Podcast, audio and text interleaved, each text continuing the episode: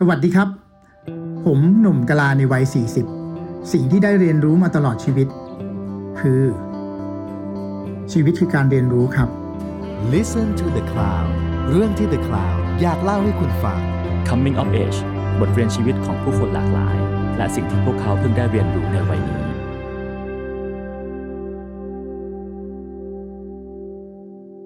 รายการ Coming of Age กับผมนิติพัฒน์สร้างแดงนะครับ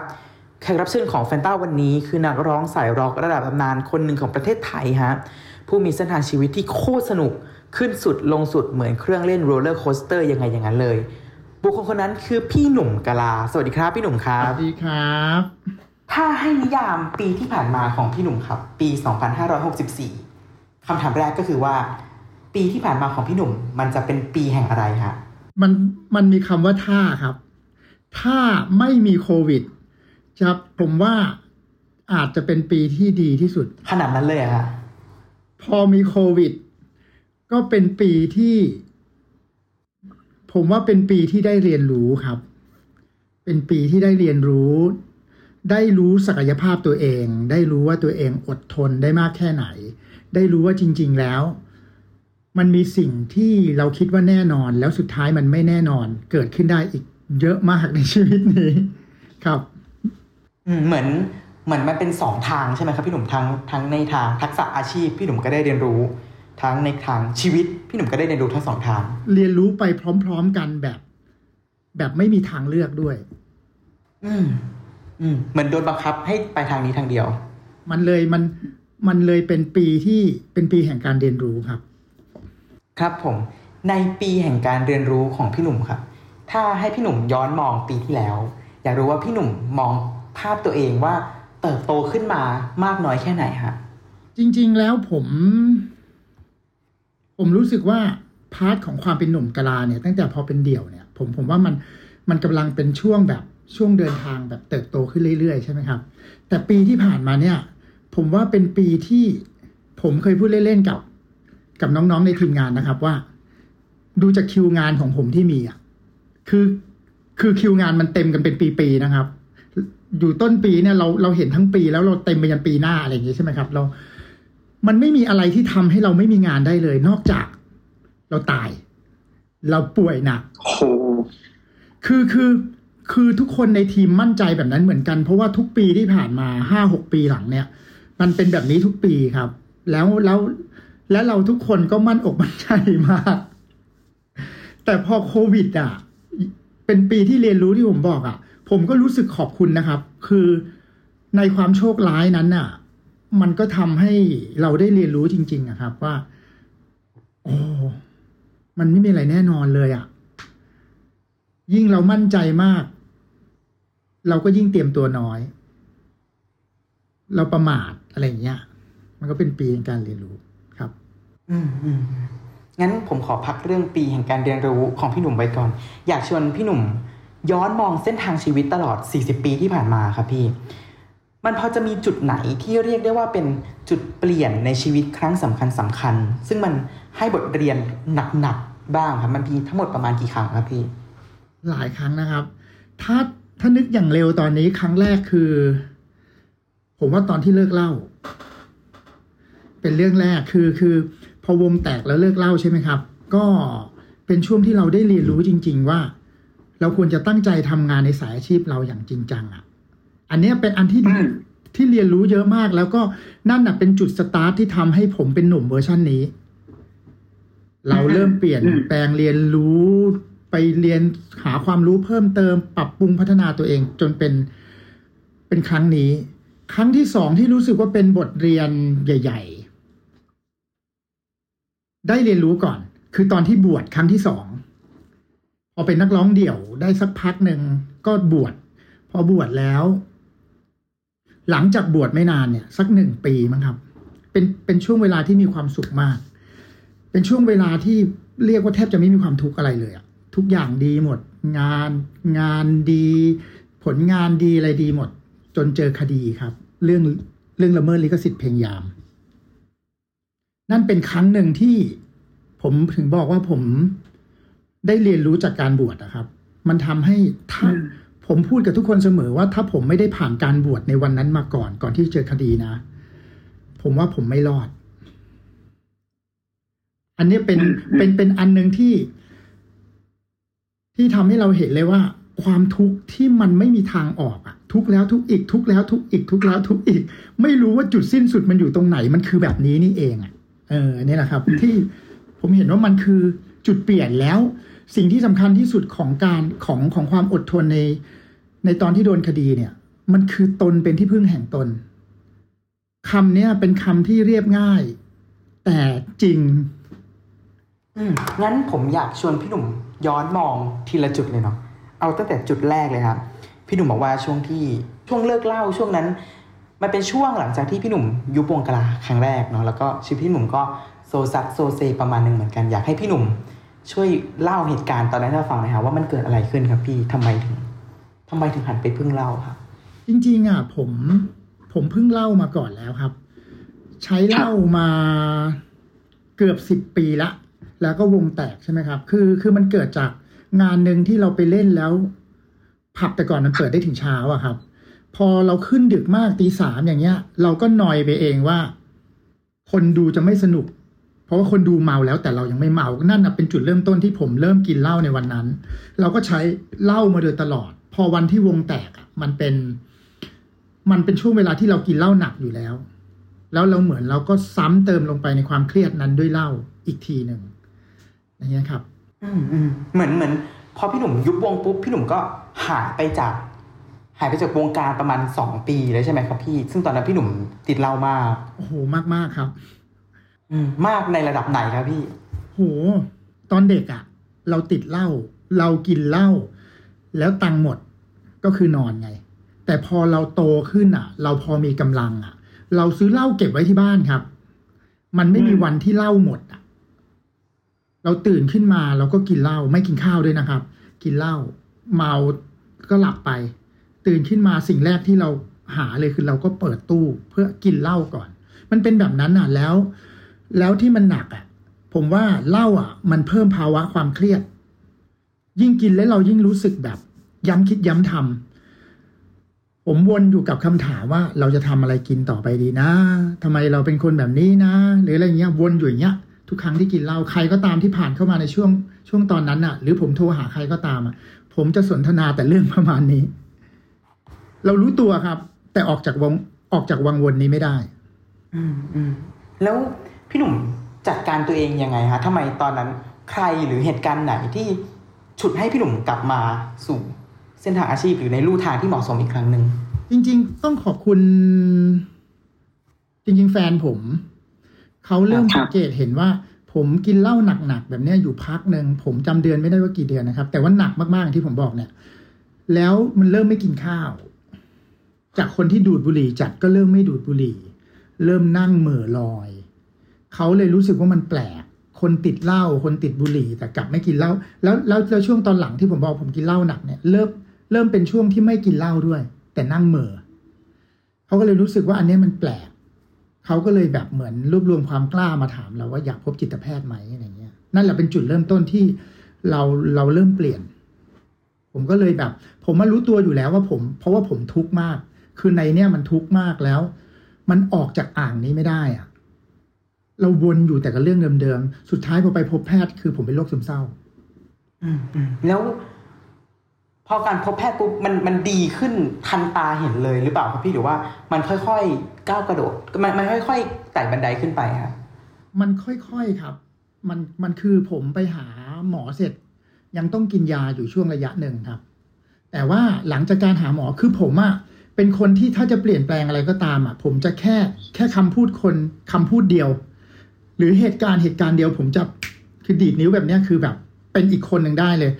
หมอเป็นหนึ่งในนั้นซึ่งหมอคือเหมือนที่เราจมทุกข์มาตั้งนานอ่ะหมอพูดแค่ว่าหมอฟังผมพูดมาสามชั่วโมงแล้วหมอพูดแค่ว่า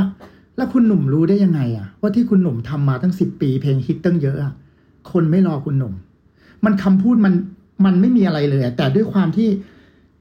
ผมจมอยู่กับความทุกข์แล้วแล้วไม่เคยมองในแง่ดีๆอ่ะพอพอมีคนพูดอีกมุมหนึ่งขึ้นมามันแบบทีนี้มันยังไม่หายทันทีครับพ อพอไม่หายทันทีเราเราเราต้องรักษาแต่จริงๆใจเราอ่ะถึงตัวเรายังไม่หายดีแต่ใจเรามันเปลี่ยนความคิดอ่ะมันเริ่มวางแผนเลยว่าแบบเฮ้ยเรื่องอะไรที่เรารักที่สุดคำตอบเดียวมันดังในใจเลยคือร้องเพลงรักแม่ฉะนั้นถ้าร้องเพลงมึงต้องเลิกทำตัวห่วยอ่ะนักร้องอะไรกินเหล้าอ่ะนักร้องอะไรดูดบุหรี่อ่ะนั่นมันเลยค่อยๆเปลี่ยนหลังจากวันที่หมอดีดนิ้วเนี่ย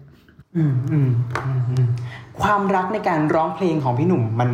มันเริ่มฟอร์มตัวมาตั้งแต่ตอนไหนครับพี่ตั้งแต่เด็กเลยหรือเปล่าครับตั้งแต่ยังจำความไม่ได้ครับโหมีอยู่รูปนึงที่ผมเคยเอาออกสื่อผมถือเครื่องบินแล้วร้องเพลงทำเป็นไมค์ครับน่าจะประมาณสองขวบครึ่งร้องเพลงบัวลอยคาราบาวผมจำไม่ได้นะครับอืมอืมมันมันเริ่มฟอร์มตัวตั้งแต่เด็กแล้วก็พี่หนุ่มก็เดินตามความฝันนั้นมาโดยตลอดจนกระทั่งมีวงกลาเกิดขึ้นครั้งแรกอืมจนกระทั่งมาเจอจุดเปลี่ยนครั้งนี้ครับเหมือนมันเหมือนพลิกจากหน้ามือเป็นหลังมือเลยนะพี่อยากให้พี่หนุ่มลองเปรียบเทียบตัวเองหน่อยครับว่าหนุ่มกะลาเวอร์ชั่นที่ติดเหล้ากับหนุ่มกะลาเวอร์ชั่นที่หายจากการติดเหล้าเป็นปิดทิ้งแล้วหายจากโรคซึมเศร้าเป็นปิดทิ้งแล้วแล้วกลับมาทำวงกะลาครั้งที่สองหนุ่มกะลาสองเวอร์ชั่นนี้ต่างกันยังไงครับโอ้โหผมว่าหนุ่มกะลายุคที่สองเนี่ยเป็นทำงานด้วยความรักเท่าเดิมครับแต่หนุ่มกะลายุคที่สองเนี่ยจะเป็นจะเป็นคนที่ใช้ความผิดพลาดในครั้งแรกอะเริ่มเปลี่ยนแปลงแล้วเริ่มพัฒนาตัวเองโดยการไปเรียนร้องเพลงเพิ่มเรียนดนตรีเพิ่มเริ่มออกกำลังกายอะไรอย่างเงี้ยครับเริ่มแต่งตัวเยอะขึ้นนิดหน่อยคือเหมือนเหมือนตอนที่กลับมาทำวงสองเนี่ยผมตั้งโจทย์ไว้เรื่องหนึ่งว่า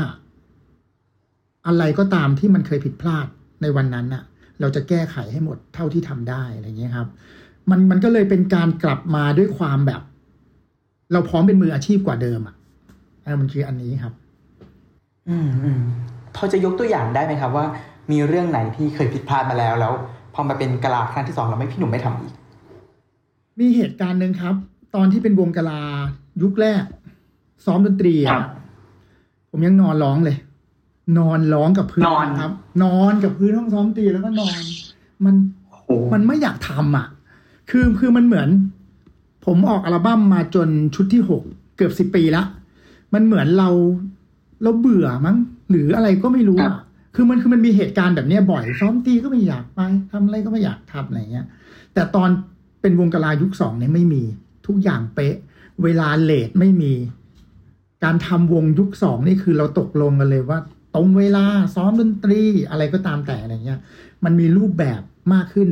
มันมีความเป็นมืออาชีพมากขึ้นอืมอืมซึ่งเหมือนเหมือนเป็นการปักธงไว้อย่างยิ่งใหญ่เราพยายามเชฟทุกคนให้มองไปในเดเรคชันเดียวกันอย่างขมีขมันแข่งขันแต่สุดท้ายวงกลาครั้งที่สองก็เป็นอันต้องจบกันอีกครั้งหนึ่งมันเกิดอะไรขึ้นนะครับพี่อืมผมว่าเราเห็นเป้าหมายที่แตกต่างกันในในในในวันแรกเรามองแก้วน้ำเป็นสีเดียวกันแต่พอวันหลังๆเราเราไม่เห็นเป้าหมายแบบเดียวกันและพอสัญญาณนั้นมากลิ่นนั้นมาผมรู้สึกได้เพราะว่าผมเคยวงแตกมาแล้วโดยที่มีสัญญาณแบบนี้ผมเลยรู้สึกว่าและแต่ว่าผมผมไม่ได้ไม่พยายามทำอะไรผมพยายามทำอยู่ประมาณปีสองปีเหมือนกันแล้วก็รู้สึกได้ว่ามันกำลังจะเละผมเลยคิดว่าก็เป็นการหักอกตัวเองอีกครั้งโดยการแบบลาออกจากวงแล้วก็แต่ครั้งเนี้ยมันเป็นรอบที่เสียใจกว่ารอบแรกเพราะว่า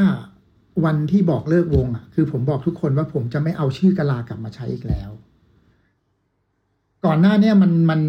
มันเคยมีความฝันว่าเราอยากจะพาวงกะลาไปมีคอนเสิร์ตใหญ่ไปมีนั่นมีนี่เหมือนวงรุ่นเดียวกับเพื่อนเราอะไรอย่างงี้ใช่ไหมครับพอมันไม่มีแล้วอ่ะมันเลยรู้สึกว่าจริงๆผมเสียใจกับเรื่องนี้อะไรเงี้ยแต่ว่ามันก็ต้องจบเพราะว่าสิ่งที่สำคัญที่สุดคือเป้าหมายเมื่อเป้าหมายเห็นไม่ตรงกันเละแน่ครับอืมอืมอืมแล้ววงกะลาครั้งที่สองเมื่อเปรียบเทียบความนิยมชมชอบกระแสตอบรับจากจากผู้เสพอะครับเปรียบเทียบกับวงกะลาครั้งแรกครั้งไหนมันเป็นยังไงครับพี่สู้ไม่ได้ครับสู้ไม่ได้ทั้งแง่ยอดขายแง่ของความดังของเพลงสู้ไม่ได้ครับ ตอนเป็นวงกลาเนี่ยผมว่าโหดีหมด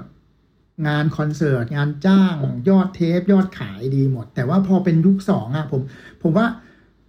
คือตลาดมันเริ่มเปลี่ยนด้วยตอนเป็นเป็นวงกลายุคแรกอ่ะล็อกไทยเซอร์เซอร์บ้านๆมาใช่ไหมครับแต่ว่าพอเป็นยุคที่สองเนี่ยโลกมันเปลี่ยนไปละเริ่มเป็นบอดี้สแลมละบิ๊กแอสเลโทรสเปกเริ่มเป็นอีกแบบหนึ่งอะครับมันมันก็เลยแบบอยู่ยากแล้วและความเปลี่ยนแปลงเนี้ยมันดันเปลี่ยนแปลงกับสมาชิกในวงแฟนที่เป็นแฟนเก่าของเราก็ต่อต้านมือกีตาร์สู้มือกีตาร์เก่าไม่ได้มือก็อะไรอย่างเงี้ยมันเลยแบบมันมันเหมือนมันก้าวข้ามกำแพงนี้ยากไอความนิยมมันก็เลยน้อยลงแต่ถ้าเราลากเส้นต่อจุดนะครับจากจากกะลาวงแรกมาสู่กะลาครั้งที่สองที่ต้องแยกย้ายพี่หนุ่มได้เรียนรู้อะไรจากการที่ต้องเหมือนบอกเลิกแฟนอะนะที่เรารักแล้วเราก็สร้างขึ้นมากับมือพี่หนุ่มได้เรียนรู้อะไรจากจากการต้องอยู่วงถึงสองครั้งบ้างครับตอบยากนะครับอ่าตอบยากคำถามนี้ครับว่าได้เรียนเรียนรู้อะไรอย่างอย่างแรกคือผมรู้สึกว่าผมว่าเรียนรู้เนี่ยมันมันก็พิสูจน์ตัวเองเหมือนกันนะว่าเรามั่นคงกับทางนี้มากน้อยขนาดไหนอะไรเงี้ยเพราะว่าสองครั้งที่ผ่านมามันก็มันก็เกือบทำให้เราเลิกร้องเพลงเหมือนกันอะไรเงี้ยอืมนั่นคือสิ่งที่ได้เรียนรู้มั้งครับว่าอ๋อเราก็ยังมั่นคงกับสิ่งที่เรารักนะอืมเหมือนประสบการณ์และเหตุการณ์ต่างๆมันมันทดสอบความรักของพี่หนุ่มเราในเส้นทางสายนี้จนสุดท้ายพี่หนุ่มก็ได้คำตอบว่าพี่หนุ่มก็ยังรักมันอย่างมากๆอยู่จนกระทั่งมาเป็นเปิดตัวเป็นศิลปินเดี่ยวอยากรู้ว่าพี่หนุ่มพอเปลี่ยนจากวงมาเป็นเดี่ยวอ่ะพี่หนุ่มปรับตัวอะไรบ้างอ่ะโอ้โหปรับตัวยับเลยครับผมเนี่ยจริงๆแล้วอ่ะสิ่งที่คนไม่รู้คือเห็นผมดูมั่นใจบนเวทีแบบนั้นอ่ะผมเป็นคนไม่มีความมั่นใจเลยอยู่ข้างล่างเนี่ยผมเป็นคนไม่มีความมั่นใจไม่กล้าแสดงออกอะไรเลยทำไม่ได้ร้องเพลงทีนี้ไอความที่มันไม่มั่นใจเนี่ยพอมันเป็นวงอ่ะเราฮึกเหิมเพราะมีเพื่อนและเราผมเป็นแบบนั้นมาสิบห้าปีจะคิดงานอะไรทีก็ต้องตัดสินใจเฮ้ยมึงว่าดีไหมโอเคไหมอะไรอย่างเงี้ยมันจะไม่มีแบบเราคนเดียวฉะฉานแต่พอเป็นนักร้องเดี่ยวอ่ะนี่คือเรื่องแรกที่ลำบากใจแล้วรู้สึกว่าปรับตัวยากมากเพราะว่าถ้าพอค่ายถามอะไรมาสักอย่างว่าหนุ่มตกลงเอานี่ไหมโอ้โหเราจะตัดสินใจไม่ได้อ่ะมันจะดีวะถ้าบอกเอาแล้วมันจะอะไรอย่างเงี้ยนี่เป็นเรื่องแรกเรื่องที่สองคือกำแพงของการเป็นศิลปินเดี่ยวสูงมากใครก็ตามที่เป็นวงและประสบความสำเร็จมาก่อนเนี่ยพอเป็นเดี่ยวอ่ะกำแพงของคนจ้างงานกำแพงของแฟนเพลงมันจะสูงมากเพราะว่าเราต้องยอมรับว่าในเมืองไทยอ่ะวงที่คนที่เคยเป็นวงแล้วสำเร็จมาแล้วอ่ะออกเดี่ยวอ่ะก็แทบจะไม่มีใครสำเร็จเหมือนกันอะไรเงี้ยอันนี้เป็นเรื่องหนึ่งไอ้เรื่องที่สามที่มันเป็นเรื่องหนักเลยคือมันเริ่มไม่มีงานจ้างไงเพราะว่าคนจะรู้สึกว่าตอนเป็นวงกะลาเราเล่นมันพอเป็นเดี่ยวอ่ะไม่สนุกแน่นอนเนี่ยสามเรื่องหนักๆครับอืมก็แทบว่าจะพูดได้ว่าครบทุกด้านของการเป็นศิลปินเลยนะพี่ยกเครื่องใหม่หมดเลยอืมอืมอืมอืมเหมือนพอพี่หนุ่มออกมาเป็นศิลปินเดี่ยวช่วงนั้นเรียกได้ว่าเวลามันก็ไม่ได้อยู่ข้างพี่หนุ่มด้วยนะเหมือนมันไม่ใช่ช่วงเวลาของวงกลาอีกต่อไปแล้วครับอยากรู้ว่าพี่หนุ่มคาดหวังหรือตั้งเป้ากับความสำเร็จมากแค่ไหนครับกับการเปิดตัวเป็นศิลปินเดี่ยวตอนในวินาทีแรกสุดเลยมองปลายทางไว้ว่ายังไงครับพูดแบบไม่โกหกเลยนะครับไม่ได้คาดหวังเลยเอาเอาจริงๆอ่ะถ้าถามว่าลึกๆอยากดังไหมอยากดังโอ้ใครๆก็อยากดังอยู่แล้วเพราะเราเป็นเป็นคนทำเพลงสายแมสอ่ะเราเราก็อยากดังแต่ว่าณนาทีนั้นอ่ะที่พอผมมาทำเดี่ยวอ่ะผมไปคุยกับพี่นิกเนี่ยผมไม่ได้มีความคาดหวังนั้นแต่ผมแค่แค่ขอให้ผมได้ทำสิ่งที่ผมรักต่อไปเรื่อยๆจะเป็นตัวแค่นี้ในวงการก็ไม่เป็นไรอะไรเงี้ยเราเรารักเพราะเพราะว่าถ้าผมไม่ได้ทำเดี่ยวต่อผมก็ไม่รู้ว่าจะทำมาหากินอะไรเหมือนกันอะไรเงี้ยเราเราเลยคิดว่าเราก็แค่กลับมาทำสิ่งที่เรารักต่อไปอะไรเงี้ยซึ่งก็ต้องขอบคุณจีนี่เรคคอร์ดครับที่เขาก็ยังแบบยังเห็นถึงความมุ่งมั่นของเราอะไรเงี้ยยอมให้เรามาทำต่อทั้งที่จริงๆแล้ววันนั้นเขาเอาจริงๆแล้วอ่ะเขาก็ไม่ได้มั่นใจครับว่าจะไปรอดอ่ะอืมอืมอืมพอสุดท้ายตอนนี้เราก็เห็นแล้วว่าพี่หนุ่มกะลาก็กลับมามีชื่อเสียงและกลับมามีบทบาทในวงการอุตสาหกรรมดนตรีในประเทศไทยอีกครั้ง อืมครับเหมือนชีวิตพี่หนุ่มจะเดินทางถ้าดูเป็นกราฟชีวิตนะครับมันจะเดินทางขึ้นบ้างลงบ้างขึ้นบ้างลงบ้างเนาะอยากรู้ว่าในพาร์ทในพาร์ทแพชชั่นหรือแรงบันดาลใจความหลงรักหลงไหลในในการร้องเพลงครับพี่กราฟมันเป็นยังไงครับมันอยู่นิ่งๆมาโดยตลอดหรือมันมีจุดที่ลงบ้างหรือมันทะยานขึ้นตลอดครับถ้าตอนเป็นวงกลาแรกอ่ะมันขึ้นมาแบบนี้ตั้งแต่ก่อนเป็นวงกลาแล้วมันแบบโอ้โหมันอยากจะเป็นมันจะเป็นมากๆแต่พอเป็นวงกลาไปสักระยะหนึ่งน่าจะสักแบบชุดที่เห็นชัดที่สุดว่าเราเริ่มตกลงมาแล้วอ่ะคืองานชุดที่หกที่มีเพลงสี่นาทีอ่ะครับนั่นนั่นคือชุดที่ผมรู้สึกว่าผมเบื่อผมรู้สึกว่าช่วงนั้นผมทำตัวห่วยผมไม่ตั้งใจร้องเพลงเริ่มไม่ค่อยแต่งเพลงอะไรเงี้ยเพลงก็ไม่ฟังหาความรู้ใหม่ๆอะไรเงี้ยช่วงนั้นเป็นช่วงที่ลงมาแต่หลังจากนั้นอ่ะมันก็ขึ้นตลอดจนตอนนี้นะครับคือตอนเนี้ยยังรู้สึกอยู่เลยว่าโหยังมีอะไรทำมันๆอีกเยอะอะไรอย่างเงี้ยครับแล้วถ้าเราเอาภาพมาเปรียบเทียบกันครับพี่หนุ่มหนุ่มกะลายุคแรกหนุ่มกะลายุคสองหนุ่มกะลายุคปัจจุบันที่เป็นศิลปินเดี่ยวพี่หนุ่มคิดว่าอะไรมันบล็อกไม่ให้พี่หนุ่มไปสุดสักทีครับเช่นยุคแรกพักหนึ่งก็ต้องวงยุคยุคสองพักหนึ่งก็ต้องยุคจนกระทั่งถึงยุคปัจจุบันนี้อะไรมันบล็อกไม่ให้เราไปสุดสักทีครับเอ่อผมว่าถ้ายุคแรกอ่ะผมว่ามันคือความไม่ตั้งใจของผมเองเพราะว่าผมรู้สึกว่าถ้าวันนั้นเรากินเหล้าน้อยลงอ่ะถ้าวันนั้นเราใช้เราใช้ชีวิตความเป็นล็อกสตาร์น้อยลงกว่านี้นิดนึงอ่ะเราอาจจะถึงฝั่งฝันโดยมีคอนเสิร์ตใหญ่ตั้งแต่ตอนนั้นแล้วก็ได้นะแต่ด้วยความที่เราเองแหละพอเราทัวร์มากๆเราดังงานเราขายเป็นล้านเรามีงานเยอะเราก็ทำตัวซุปเปอร์สตาร์ไงทำตัวร็อกสตาร์เมาสุรานารีเที่ยวอะไรก็ตามแต่ซึ่งซึ่งผมรู้สึกว่ามันไอขั้นตอนเหล่านี้มันคือขั้นตอนการลดทอนคุณภาพความเป็นนักร้องของคุณหมดอ่ะอืมอืมอืมแต่ว่าพี่หนุ่มมองว่าการที่จะต้องไปสู่จุดหมายเนี่ยแผนการอันรับรัดกุมเนี่ยคือเรื่องสำคัญมากโหผมว่ามันต้องทุ่มทั้งชีวิตนะเผลอนิดเดียวในโลกเหวี่ยงคุณออกไปจากวงโคจรนะอืมอืมอืมอืมโอเคครับเข้าสู่จุดเปลี่ยนจุดที่สองครับพี่คือการบวชฮะพี่ดุ่มบอกว่าตอนนั้นเนี่ยมีความสุขมากแทบจะไม่มีความทุกข์เลยเหมือนจิตใจมันผ่องใสสะอาดซะทุกอย่างพี่ดุ่มเล่าให้เราฟังหน่อยได้ไหมครับเหตุการณ์ตอนนั้นมันคืออะไรครับคือแบบนี้ครับก่อนจะบวชเนี่ยผมเคยบวชมาแล้วครั้งหนึ่งตอนยี่สิบทีนี้หลังจากบวชน่ะผมอยากบวชอีกรอบนึงโดยอีกรอบนึงโดยมาตลอดแต่ว่าผมมีเงื่อนไขว่าผมจะต้องมีความสุขแล้วเท่านั้นผมถึงจะบวชไม่ใช่ไปบวชเพื่อมีความสุขไม่ใช่ไปบวชเพื่อขจัดทุกข์แต่เราต้องไปแล้วนาทีแรกของเราคือเราเรียนรู้ตัวเองเลยอะไรอย่างเงี้ยมันก็ไม่เคยมีความสุขมาก่อนหลายปีจนถึงเวลาวันนั้นน่ะพอเพลงปล่อยมือชั้นตอนออกเดี่ยวเนี่ยครับเริ่มดังเริ่มอะไรผมก็หยุดรับงานเพื่อบวชเลยทีนี้พอการไปบวชเนี่ยสิ่งที่ทำให้ผมรู้สึกว่าการบวชครั้งนี้มันสุดยอดก็คือว่าผมไปอยู่วัดป่าบวชที่วัดบวรครับแต่ว่าทางวัดส่งไปอยู่ป่าวัดป่านาคำน้อยซึ่งเป็นซึ่งเป็นวัดที่อยู่ในป่าสงวน สองพันห้าร้อย ไร่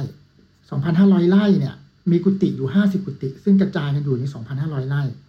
เป็นกุฏิแบบสมถะไม่มีไฟฟ้าไม่มีอะไรทั้งนั้นน่ะนั่นแหละเป็นจุดเปลี่ยนที่พอวันที่ผมไปอยู่ผมไม่กลัวผีนะครับผมไม่ค่อยกลัวสัตว์มีพิษอะไรทั้งหลายมากมายนักอะไรเงี้ยแต่พอไปอยู่จริงๆแล้วมันกลัวกลัวความเงียบกลัวผีกลัวตุ๊กแกตัวเท่าขา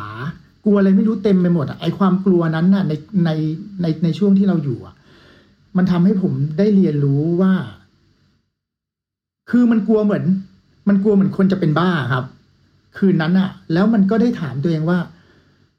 จริงๆที่เรากลัวเนี่ยเรากลัวเพราะเราเคยเจอเองหรือมันเป็นเรื่องเล่าสรุปคืนนั้นมันได้ข้อสรุปว่าเรื่องเล่าของคนอื่นหมดเลยอะมาจากหนังมั่งมาจากเรื่องเล่าของคนอื่นมั่งก็เลยทำให้นอนหลับได้แต่พอพอมันผ่านคืนนั้นไปได้อะมันเปลี่ยนความคิดผมไปตลอดกาลเลยผ ผมมาเป็นคนที่ก่อนหน้าเนี่ยจะทำงานอะไรก็ตามจะขยับตัวทำอะไรก็ตามจะชอบจินตนาการล่วงหน้าเดี๋ยวพี่นิกต้องด่าแล้วแน่เลยเดี๋ยวพี่นี้ต้องไม่ชอบเพลงแล้วเนี่ยพอหลังจากเหตุการณ์เนี่ยผมผมไม่ได้เลิกกลัวตุ๊กแกผมไม่ได้เลิกกลัวสัตว์ต่างๆนานานะแต่ว่าผมผมบริหารความกลัวตัวเองได้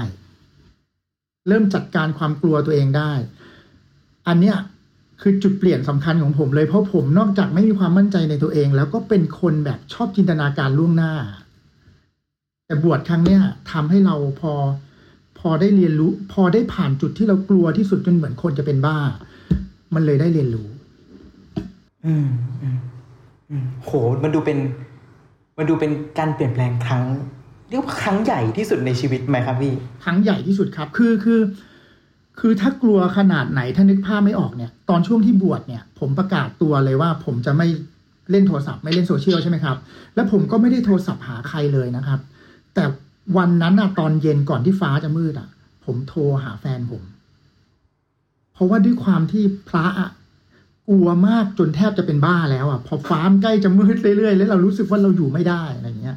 ไอความกลัวนั้นอะต้องขอบคุณมากๆเลยอะพอมันกลัวมากๆแล้วเราก็เริ่มทบทวนว่าเฮ้ยกูกลัวตุ๊กแกเฮ้ยกูกลัวตุ๊กแกไม่เคยเจอมันกัดเลยอะเขาแค่เล่าให้ฟังว่าถ้ามันกัดแล้วมันไม่ปล่อยอะไรเงี้ยสรุปแล้วในในชีวิตของผมเท่านั้นนะไม่ได้เคยเจออะไรเลยมันเป็นเรื่องที่เราได้ยินได้ฟังมาตลอดชีวิตอะไรอย่างเงี้ยครับอืมอืมแล้วหลังจากนั้นชีวิตพี่หนุ่มมาเจอการเปลี่ยนแปลงครั้งใหญ่อีกครั้งหนึ่งเนาะก็คือเรื่อง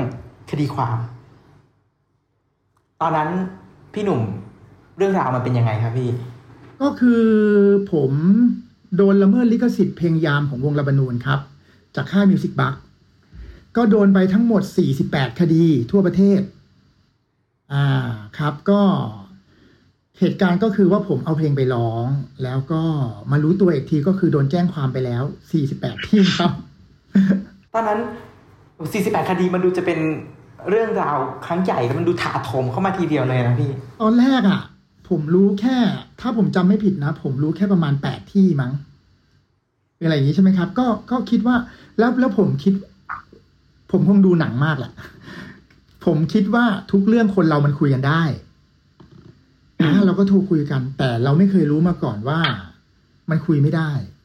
มันมันมีอะไรมากกว่านั้นนะครับมันคุยไม่ได้แล้วมันก็กลายเป็นว่าคนที่เขาแจ้งเราแปดที่อ่ะไม่บอกเราด้วยว่าจริงๆเขายังมีสี่สิบที่ที่เขาแอบแจ้งไว้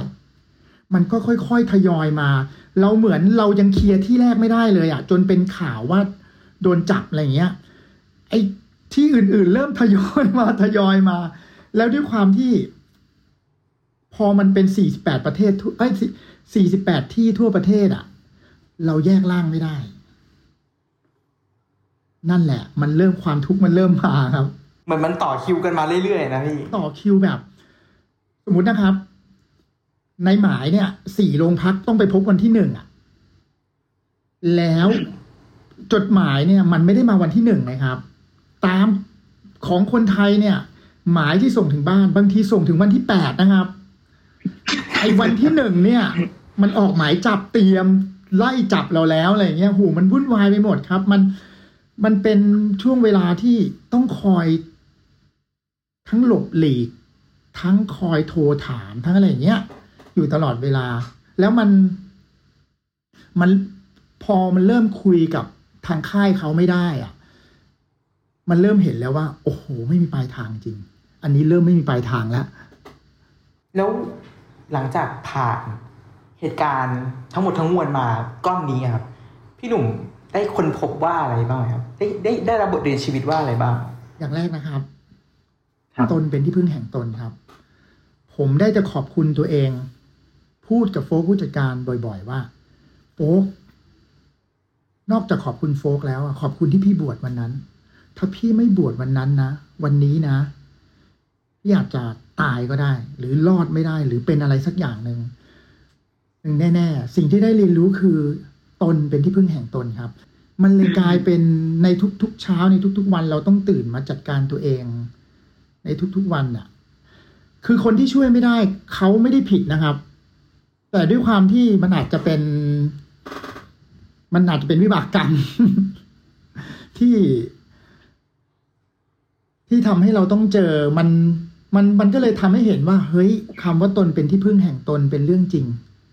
เป็นเรื่องจริงฉะนั้นต่อไปนี้เวลาทำอะไรอ่ะอย่าคิดว่ามีเพื่อนมีเส้นมีสายช่วยคุณได้บางทีอาจจะช่วยไม่ได้ก็ได้นะอืมอืมเหมือนพี่หนุ่มใช้ชีวิตอย่างรอบคอบระแวดระวังมากขึ้นใช่ไหมมากครับจริงๆผมว่าเป็นเป็นคนเป็นคนใช้ชีวิตรอบคอบอยู่แล้วครับคืออย่างทำงานเนี่ยผมจะไม่ไปเล่นอะไรโลดโผนเพราะว่าผมถือว่าเนี่ยคือจุดเริ่มต้นของการที่ทำให้ผมมีกินมีใช้มีชีวิตครอบครัวมีกินมีใช้ผมจะไม่พยายามเอาตัวเองไปเตะบอลไปโดดบันจี้จัมป์ไปอะไรอย่างเงี้ยอยู่ด้วยความรอบคอบมาตลอดจนในเหตุการณ์นี้แหละโอเคครับพี่กลับมาสู่เรื่องราวชีวิตพี่หนุ่มในปัจจุบันมากฮะอยากรู้ว่าในวัยสี่สิบเอ็ดแล้วเนาะที่กำลังจะมาถึงนี้พี่หนุ่มรู้สึกตื่นเต้นกับเรื่องอะไรมากที่สุดครับตอนนี้ตื่นเล่นตื่นตื่นเต้นกับเรื่องลูกกับเรื่องอัลบั้มเพราะว่าสองเรื่องสองเรื่องเรื่องลูกเนี่ยผมรู้สึกว่าเขาเป็นความสุขอ่ะเขาเป็นความสุขที่เราไม่เคยคิดมาก่อนว่าเออมันจะสุขได้ขนาดนี้จริงๆอ่ะได้ยินแต่เขาพูดกันมาเขาเล่ากันมาอะไรอย่างเงี้ยรู้สึกตื่นเต้นแล้วก็มีความสุขกับเรื่องนี้ส่วนอีกเรื่องนึงก็คือเรื่องเรื่องของอัลบั้มคืองานอัลบั้ม Joy อ่ะมันเป็นงานที่มันไม่ใช่กลิ่นของหนุ่มกะลาหรือวงกะลาเลย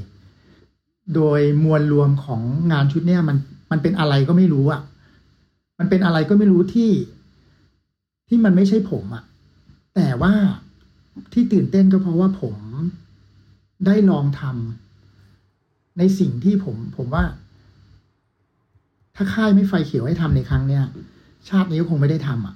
เพราะว่ามันการการที่เราจะไปโดดข้ามแนวร้องข้ามแนวอะไรเนี้ยผมผมว่าค่ายก็ต้องคิดหนักนะทำแล้วมันคุ้มไหมอ่ะแต่นี่คือแบบเราได้ทำงานในสิ่งที่เราอยากจะทำจริงๆซึ่งพองานชุดเนี้ยมันค่อยๆปล่อยไปทีซิงเกิล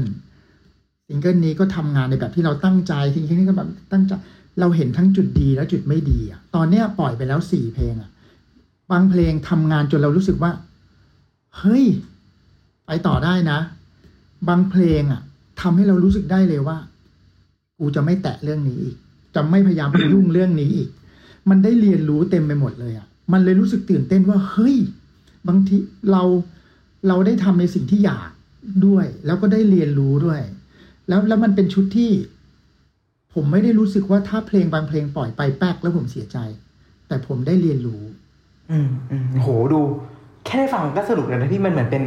สนามเด็กเล่นเหมือนเป็นห้องทดลองที่พี่หนุ่มได้ลองผิดลองถูกได้มันไม่มีคอนเซปต์เลยครับไม่คือเป็นงานชุดแรกที่ไม่มีการแบบเฮ้ยหนุ่มต้องเพลงนี้ต้องเพลงนี้ต้องเพลงนี้ไม่เลยผมอยู่ที่บ้านจับปากกาขึ้นมาแต่งเพลงแต่งอะไรก็ได้ที่อยากผมอยากให้มันเป็นอ่ะนั่นมันคือสนุกมากแต่งแต่งเพลงอยู่ดีๆก็นึกถึงหน้าทีเจขึ้นมาก็อ้าวฟีททีเจอะไรอย่างเงี้ยมันเลยรู้สึกว่ามันมันสนุกในใน เอ็ม วี ก็ได้ร่วมงานกับกับคนที่ไม่คิดว่าจะได้ร่วมมาก่อนอย่างเบิ้ลที่มาจากฝั่ง อาร์ เอส ได้เต้นอะไรอย่างเงี้ยได้ร่วมงานกับพี่เบิร์ดธงชัยอะไรอย่างเงี้ยมันก็เออทุกอย่างมันดูแบบมันไปหมดเลยอืมเหมือนพอพี่หนุ่มเล่าแล้วมันภาพมันดูเป็นฟรีฟอร์มมากๆเลยมันออกมาเป็นแนวไหนก็ได้ยังไงก็ได้ถูกทั้งหมดแล้วเวลาทำงานพี่กรอบที่พี่หนุ่มวางไว้หรือธงที่พี่หนุ่มใช้นำอ่ะมันคืออะไรครับจริงๆอ่ะธงของผมอ่ะก็ยังคงต้องเป็นเพลงเพราะครับเพราะว่าเราเราเป็นวงแมสเราขายในวงกว้างใช่ไหมครับคืออย่างแรกเลยอ่ะเราต้องให้เพลงเพราะไว้ก่อนแต่เพราะระดับไหนเดี๋ยวค่อยว่ากันแต่ว่าต้องตั้งธงว่ามันต้องเป็นเพลงเพราะอืมอืมโหตั้งธงไว้ว่าเป็นเพลงเพราะมันดูเป็นมันดูเป็นเป้าหมายสูงสุดอ่ะนะพี่ของการของการทำเพลงแล้วโดยโดยที่พี่หนุ่มไม่ได้มองว่าดังไม่ดังประสบความสำเร็จไม่ประสบความสำเร็จเลยใช่ไหมครับเพลงเพราะก็โอเคเลยคืออย่างนี้ครับเล่าย้อนกลับไปนิดเดียวตอนที่ผมเริ่มเป็นเป็นนักร้องเดี่ยวใหม่ๆอ่ะผมทำเพลงแล้วอิงตลาดอิงคนฟังแล้วมันไม่ได้สำเร็จเท่าที่ควรผมก็เลยเปลี่ยนโจทย์ตั้งแต่วันนั้นต้นมาว่าเราจะมีธงว่าคือเราทำเพลงเพราะแต่เพราะในแบบที่เรารู้สึกว่าเฮ้ยเพราะว่า ทีมงานทุกคนฟังว่าเพราะว่าจบคุณจะอยากได้อะไรเรื่องของคุณแต่ผมเสิร์ฟเพลงเพราะให้พอเรื่องแนวผมไม่รอว่าคุณจะชอบหรือไม่ชอบอะไรอะไรอย่างเงี้ยมันเลยพอหลังจากการทำแบบเนี้ย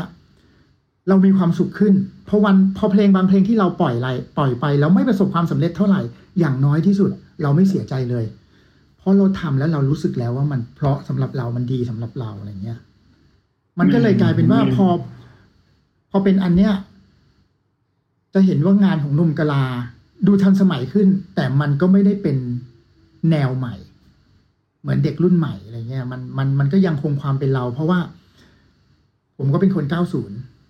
กลิ่นของผมก็ยังคงเก้าสิบไว้ไม่ไม่พยายามเปลี่ยนแปลงอะไรมันอะไรเงี้ยครับอืมสูตรในการทำงานข้อนี้มันก็เลยทำให้พี่หนุ่มแฮปปี้ทั้งจากการทำงานแฮปปี้เวลาเพลงปล่อยไปก็ไม่ได้รู้สึกกดดันอืมอยากคุยเรื่องบทบาทความเป็นพ่อนิดหนึ่งครับพี่หนุ่มอยากรู้ว่าปกติพ่อแม่ก็ต้องมีหน้าที่สอนลูกนะพี่อะไรควรทำอะไรไม่ควรทำให้คำแนะนำกับลูกในทางกลับกันครับลูกพี่หนุ่มสอนอะไรพี่หนุ่มบ้างบทเรียนชีวิตอะโอ้โหอย่างแรกเลยผมว่าอดทนครับช่วงช่วงช่วงเขาเกิดใหม่ๆอะเวลาเขาร้องเยอะๆเราเห็นข่าวว่าพ่อแม่ทุบลูกพี่เลี้ยงทุบลูก ผมรู้สึกว่าอย่างแรกเลยอ่ะคือเราเรารักเขานะรักเขามากนะแต่ว่าผมว่าเรื่องของความอดทนเราต้องเรานอกจากอดทนแล้วเราต้องเข้าใจธรรมชาติเขาก่อนเหมือนตอนเนี้ยมันเหมือนเขาเพิ่งโตมาแล้วทำอันนี้ได้ทำทำอันนี้ไม่ได้ขีดจำกัดของวัยเขาทำได้เท่านี้เราก็ต้องเข้าใจธรรมชาติเขาอันเนี้ยคือเรื่องที่เราสอนเราและทำให้เราเอาเรื่องเนี้ยไปมองกับสิ่งอื่นๆข้างนอกด้วยคือเหมือนหมาเห่าเราอ่ะจะเตะหมาเหรอก็ธรรมชาติมันเป็นแบบนั้นพูดไม่ได้มันถึงเห่าอะไรเงี้ยมันมันมันก็ทำให้เราหยิบเรื่องนี้ไปมองเรื่องอื่นๆด้วยเช่นกันอะไรเงี้ยอืมอืมอย่างนั้นถ้าให้พี่หนุ่มสรุปบทเรียนชีวิตในวัยสี่สิบนะครับสักหนึ่งอย่างหนึ่งข้อบทเรียนชีวิตของพี่หนุ่มในวัยนี้คืออะไรครับโอ้สำหรับผมอ่ะผมว่าแค่ตั้งใจทำสิ่งที่ที่คิดไว้อ่ะแบบสุดชีวิตผมว่ามีมีคำหนึ่งที่จะที่จะบอกตัวเองตลอดคือเส้นทางความฝันน่ะเราไม่ต้องเดินหรือวิ่งแข่งกับใครแต่อย่าหยุดเดินก็พอผมทำแบบนั้นมาตลอดชีวิตผมไม่เคยเอาเอาตัวเองไปแขวนไว้กับว่าผมแข่งกับใครอยู่อะไรเงี้ยมันคือความสม่ำเสมอและนานพอมันสำเร็จแน่ๆอะไรเงี้ยผมอืมอืมแล้วตอนนี้พี่หนุ่มคิดว่าชีวิตของพี่หนุ่มเดินเข้าใกล้จุดที่พี่หนุ่มมองว่าสำเร็จมากน้อยแค่ไหนล่ะผมว่าคำนิยามของความสำเร็จในยุคเนี่ยมันมันบอกยากนะครับถ้าเป็นยุคก่อนหน้านี้ผมอาจจะกล้าพูดก็ได้ว่าเอ้ยผมดังมากเอ้ยผมเบอร์ท็อปอะไรเงี้ยแต่ตอนเนี้ยผมผมว่าคำนิยามความสำเร็จอ่ะมันกระจายอยู่เป็นกลุ่มใครกลุ่มมันอ่ะมันแค่กลุ่มใครเยอะกว่ากลุ่มใครอ่ะมันไม่มีแกนแล้วก่อนหน้านี้ถ้าเกิดพี่เบิร์ดวงคาราบาวหรืออะไรเงี้ยที่ถ้าดังก็คือเป็นแกนของประเทศได้เลยเนี่ยผมว่าตอนนี้ไม่มีใครเป็นแกนเลยมันกลุ่มใครกลุ่มมันผมผมเลยผมเลยไม่กล้าใช้คำว่าผมผมผมสำเร็จแล้วแต่ว่าถ้าถามว่าเป้าหมายยังอีกไกลไหมมันจะอีกไกลครับเพราะผมกำลังรู้สึกว่าผมเพิ่งเริ่มเดินทางเองก่อนหน้านี้มันเคยมีเป้าหมายว่าอีกสิบปีจากนี้จะเลิกร้องเพลงแล้วนะเอ้ยพอเราเฟดตัวเองอะไรเงี้ยแต่ตอนเนี้ยเป้าหมายมันไม่ได้เป็นแบบนั้นเราเหมือนพอพอเราเรียนรู้หัวใจตัวเองจนถึงจุดที่เราตอบตัวเองได้ว่าเราจะเลิกร้องเพลงทำไมอะเราจะต้องตั้งวันสุดท้ายของสิ่งที่เรารักไปเพื่ออะไรอ่ะคุณยังไม่เคยถามตัวเองเลยว่าคุณจะเลิกกินข้าวเมื่อไหร่อ่ะฉะนั้นคุณไม่จำเป็นต้องถามตัวเองผมผมว่าวันวันที่เราจะเลิกร้องเพลงอ่ะผมว่าโลกใบนี้จะบอกคุณเองเช่นคุณร้องแล้วไม่มีคนฟังคุณแล้วออกผลงานก็ถึงวันนั้นปล่อยให้มันเป็นไปตามธรรมชาติอืมในเมื่อพี่ดุ่มบอกว่าเป้าหมายมันยังอีกไกลอยู่เนาะตอนนี้พี่หนุ่มเพิ่งเริ่มออกเดินทางแล้ว น้ำมันที่พี่หนุ่มใช้เติมชีวิตตัวเองครับเติมแรงไฟแรงฝันให้ตัวเองอะน้ำมันนั้นมันมาจากไหนครับพี่เอาจริงๆอ่ะผมมาจากตัวเองนะผมผมผมเป็นคนไม่ค่อยไม่ค่อยถูกจุดไฟในตัวเองเพราะคำเขาเรียกอะไรเพราะคำคมในโลกโซเชียลผมว่าเป็นคนเชื่อตลอดเวลาว่าถ้าเมื่อไหร่ก็ตามที่ผมยังต้องหาสิ่งเร้าจากข้างนอกนะพอสิ่งเร้ามีไม่มากพอนะเราจะเหี่ยวผมผมผมมารู้สึกว่านั้นเราต้องเปลี่ยนความคิดของเราให้ได้อะมันเหมือนเคยมีพี่วงคิริบูลถามผมว่าหนุ่มร้องขอเป็นตัวเลือกอะมันหลายพันครั้งแล้วเบื่อยังผมไม่เข้าใจคำถามนี้ในวันนั้นนะพอเวลาผ่านไปแล้วได้คุยกับแกเขาเลยบอกว่าถ้าหนุ่มทำสิ่งที่รักทุกวันแล้วหนุ่มเบื่อนะหนุ่มไม่ได้รักมันวันเนี้ยผมก็เลยเปลี่ยนความคิดตัวเองให้เฮ้ยไม่ต้องหาสิ่งเร้าข้างนอกแต่จงเข้าใจสิ่งที่เรามีอยู่ดีกว่าแล้วก็ทำมันอย่างมีความสุขอ่ะจนตอนเนี้ยผมผมไม่ได้รู้สึกเบื่ออะไรเลยกับสิ่งที่ผมทำครับครับสุดท้ายครับพี่หนุ่มอยากให้พี่หนุ่มฝากผลงานหน่อยฮะตอนนี้เราติดตามผลงานพี่หนุ่มเราติดตามเราจะได้เห็นผลงานอะไรสนุกๆจากพี่หนุ่มบ้างเดี๋ยวมีความสนุกต่อจากนี้คือจะมีเพลงที่ร้องกับน้องส้มมาลีครับชื่อเพลงลืมได้จริงใช่ไหมอ่าแล้วเพลงเพลงที่ผ่านมาก็อย่างที่เห็นแล้วครับมีสี่เพลงแล้วก็ตอนนี้งานชุดเต็มก็ปล่อยให้ฟังแล้วฟังได้ทางช่องทางสตรีมครับอืมโอเคครับได้ครับแล้วก็นี่ก็คือชีวิตของหนุ่มกะลาในวัยสี่สิบครับผมขอบคุณพี่หนุ่มมากครับที่มาแชร์บทเรียนชีวิตในวัยนี้เนาะแล้วก็เส้นทางชีวิตผ่านจุดเปลี่ยนแปลงครั้งใหญ่ๆในชีวิตครั้งต่างๆในชีวิตขอบคุณพี่หนุ่มมากครับสวัสดีครับขอบคุณมากครับติดตามเรื่องราวดีๆและรายการอื่นๆจาก The Cloud ได้ที่ รีด เดอะ คลาวด์ ดอท ซี โอ หรือแอปพลิเคชันสำหรับฟังพอดแคสต์ต่างๆ